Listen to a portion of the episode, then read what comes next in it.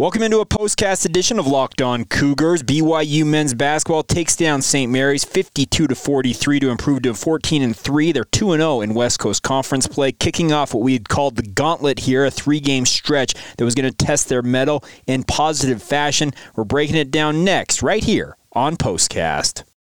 You are Locked On Cougars, your daily podcast on the BYU Cougars, part of the Locked On Podcast Network. Your team every day.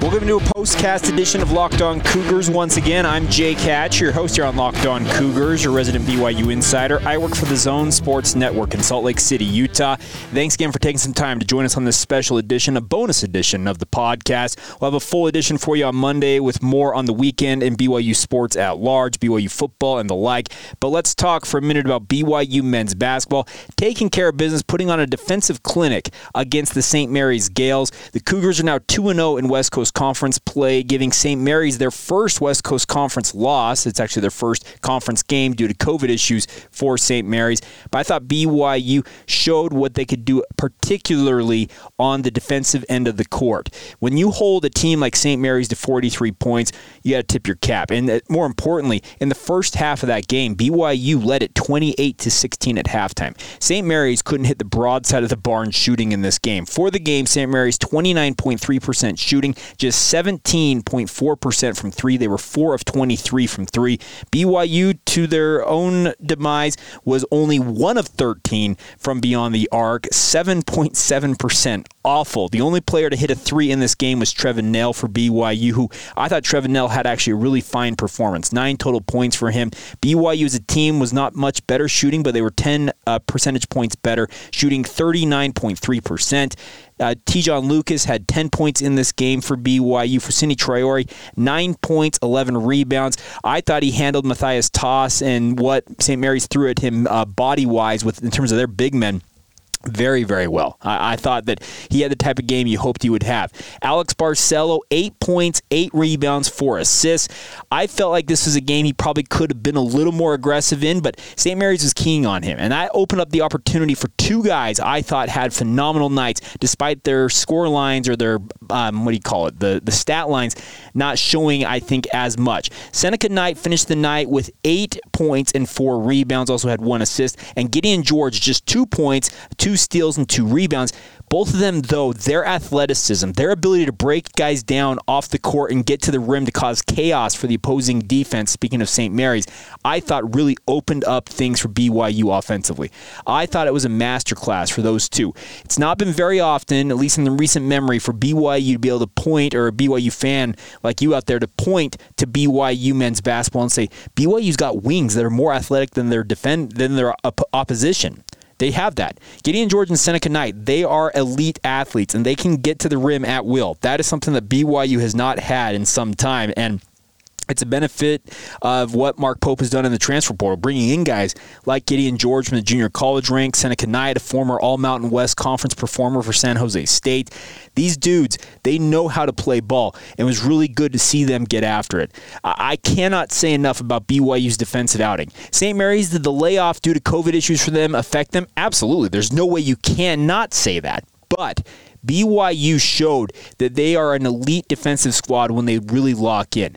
If you were to take the back half of the Pacific game through the first half of this St. Mary's game, so those 40 minutes of game time, BYU allowed just 36 points. 20 points to Pacific in the second half of their game Thursday night, 16 points in the first half of this game tonight. And then in the second half, BYU, I thought, still did their thing. St. Mary's got a little bit better from the field, but BYU just continued to fend off any and all attempts that St. Mary's had at, at making a comeback. So I think this was a huge win for BYU. It gets them to 2 0 in West Coast Conference play. They now are headed out on the road this coming week for the back half of, I guess, the back two thirds of what we were calling the gauntlet earlier this week on the podcast. There's a three game stretch here I thought was absolutely critical. It starts Thursday, no, it started tonight, speaking of the St. Mary's, so winning that game big. But then you go Thursday night, you're at number four Gonzaga at 9 p.m. Mountain Time. That is 11 o'clock for those of you on the East Coast.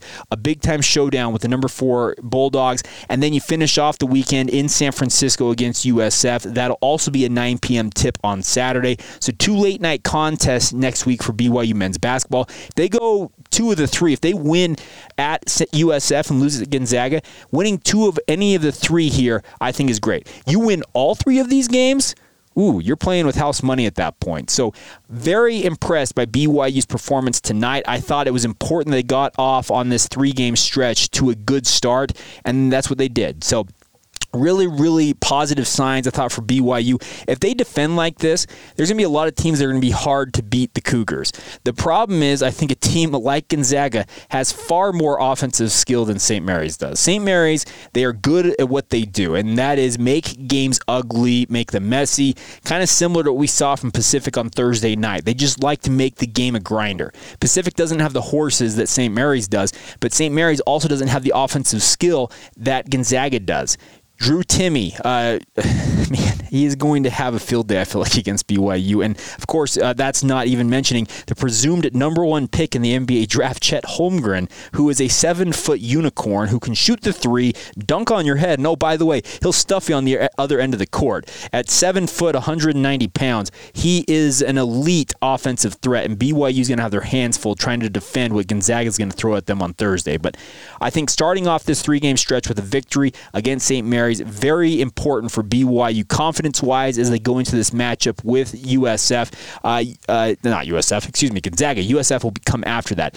And BYU, should they lose at Gonzaga, they can't hang their head as they go to USF because if you allow a team like the Dons to smell blood in the water, they're going to make you pay for it. So I thought tonight's win was very important for BYU to give them that confidence as they head to the kennel this coming Thursday night. You know it's going to be an absolute beehive up there. Their fans show up in mass every single game, but they are especially rowdy when BYU comes to town. And by the way, I know that BYU fans out there, you have dreamed of a BYU West Coast Conference championship to be before well you dreamed of it i think in the first year that byu joined the wcc they had incredible success in the Mountain West, but Gonzaga has just kind of played keep away with that WCC title for years for BYU.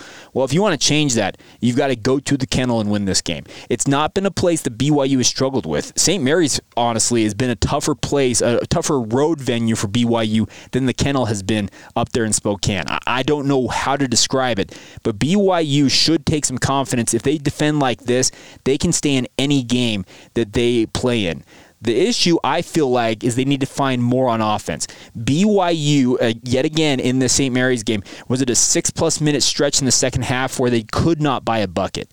Those type of stretches will doom you against the likes of Gonzaga and further down the road if you make the uh, make the NCAA tournament. You have to find a way to generate offense.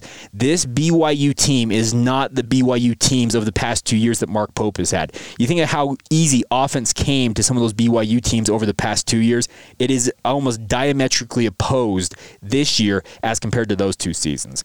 I don't know if BYU is ever going to be a quote unquote good offensive team this year. I just I think the empirical evidence says as such. They've played 17 games. This is kind of who they are. The problem is, and the one thing I'd like to see change is you cannot have these scoreless stretches in games. They've had them in every single game they have played this year. They have won 14 games. Let's be very clear about that.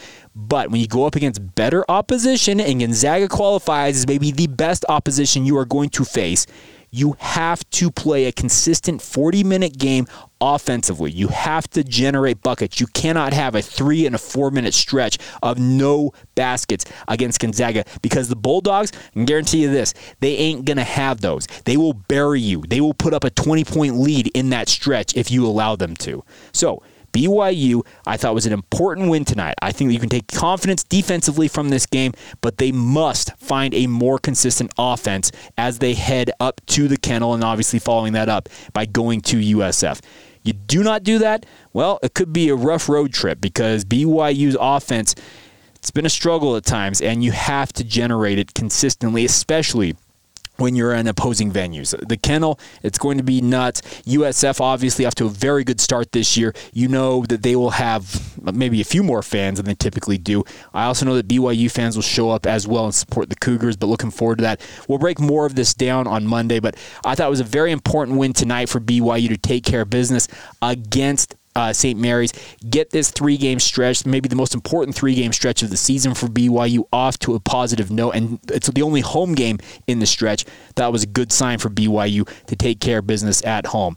Good news is BYU is 14 and 3. They're 2 0 in the West Coast Conference, and now you get ready for a tough two game stretch on the road this coming weekend. I'm looking forward to it. As I mentioned, we'll continue to break this down. Uh, comments from coaches and players at media availability on our Monday edition of the show. So stay tuned for all of that. This has been a special edition, a postcast edition for BYU as we look back on a 52 to 43 win for the Cougars. It's been brought to you by our friends at Get Upside, the Get Upside app. They have an incredible app that everybody who buys gas needs to know about.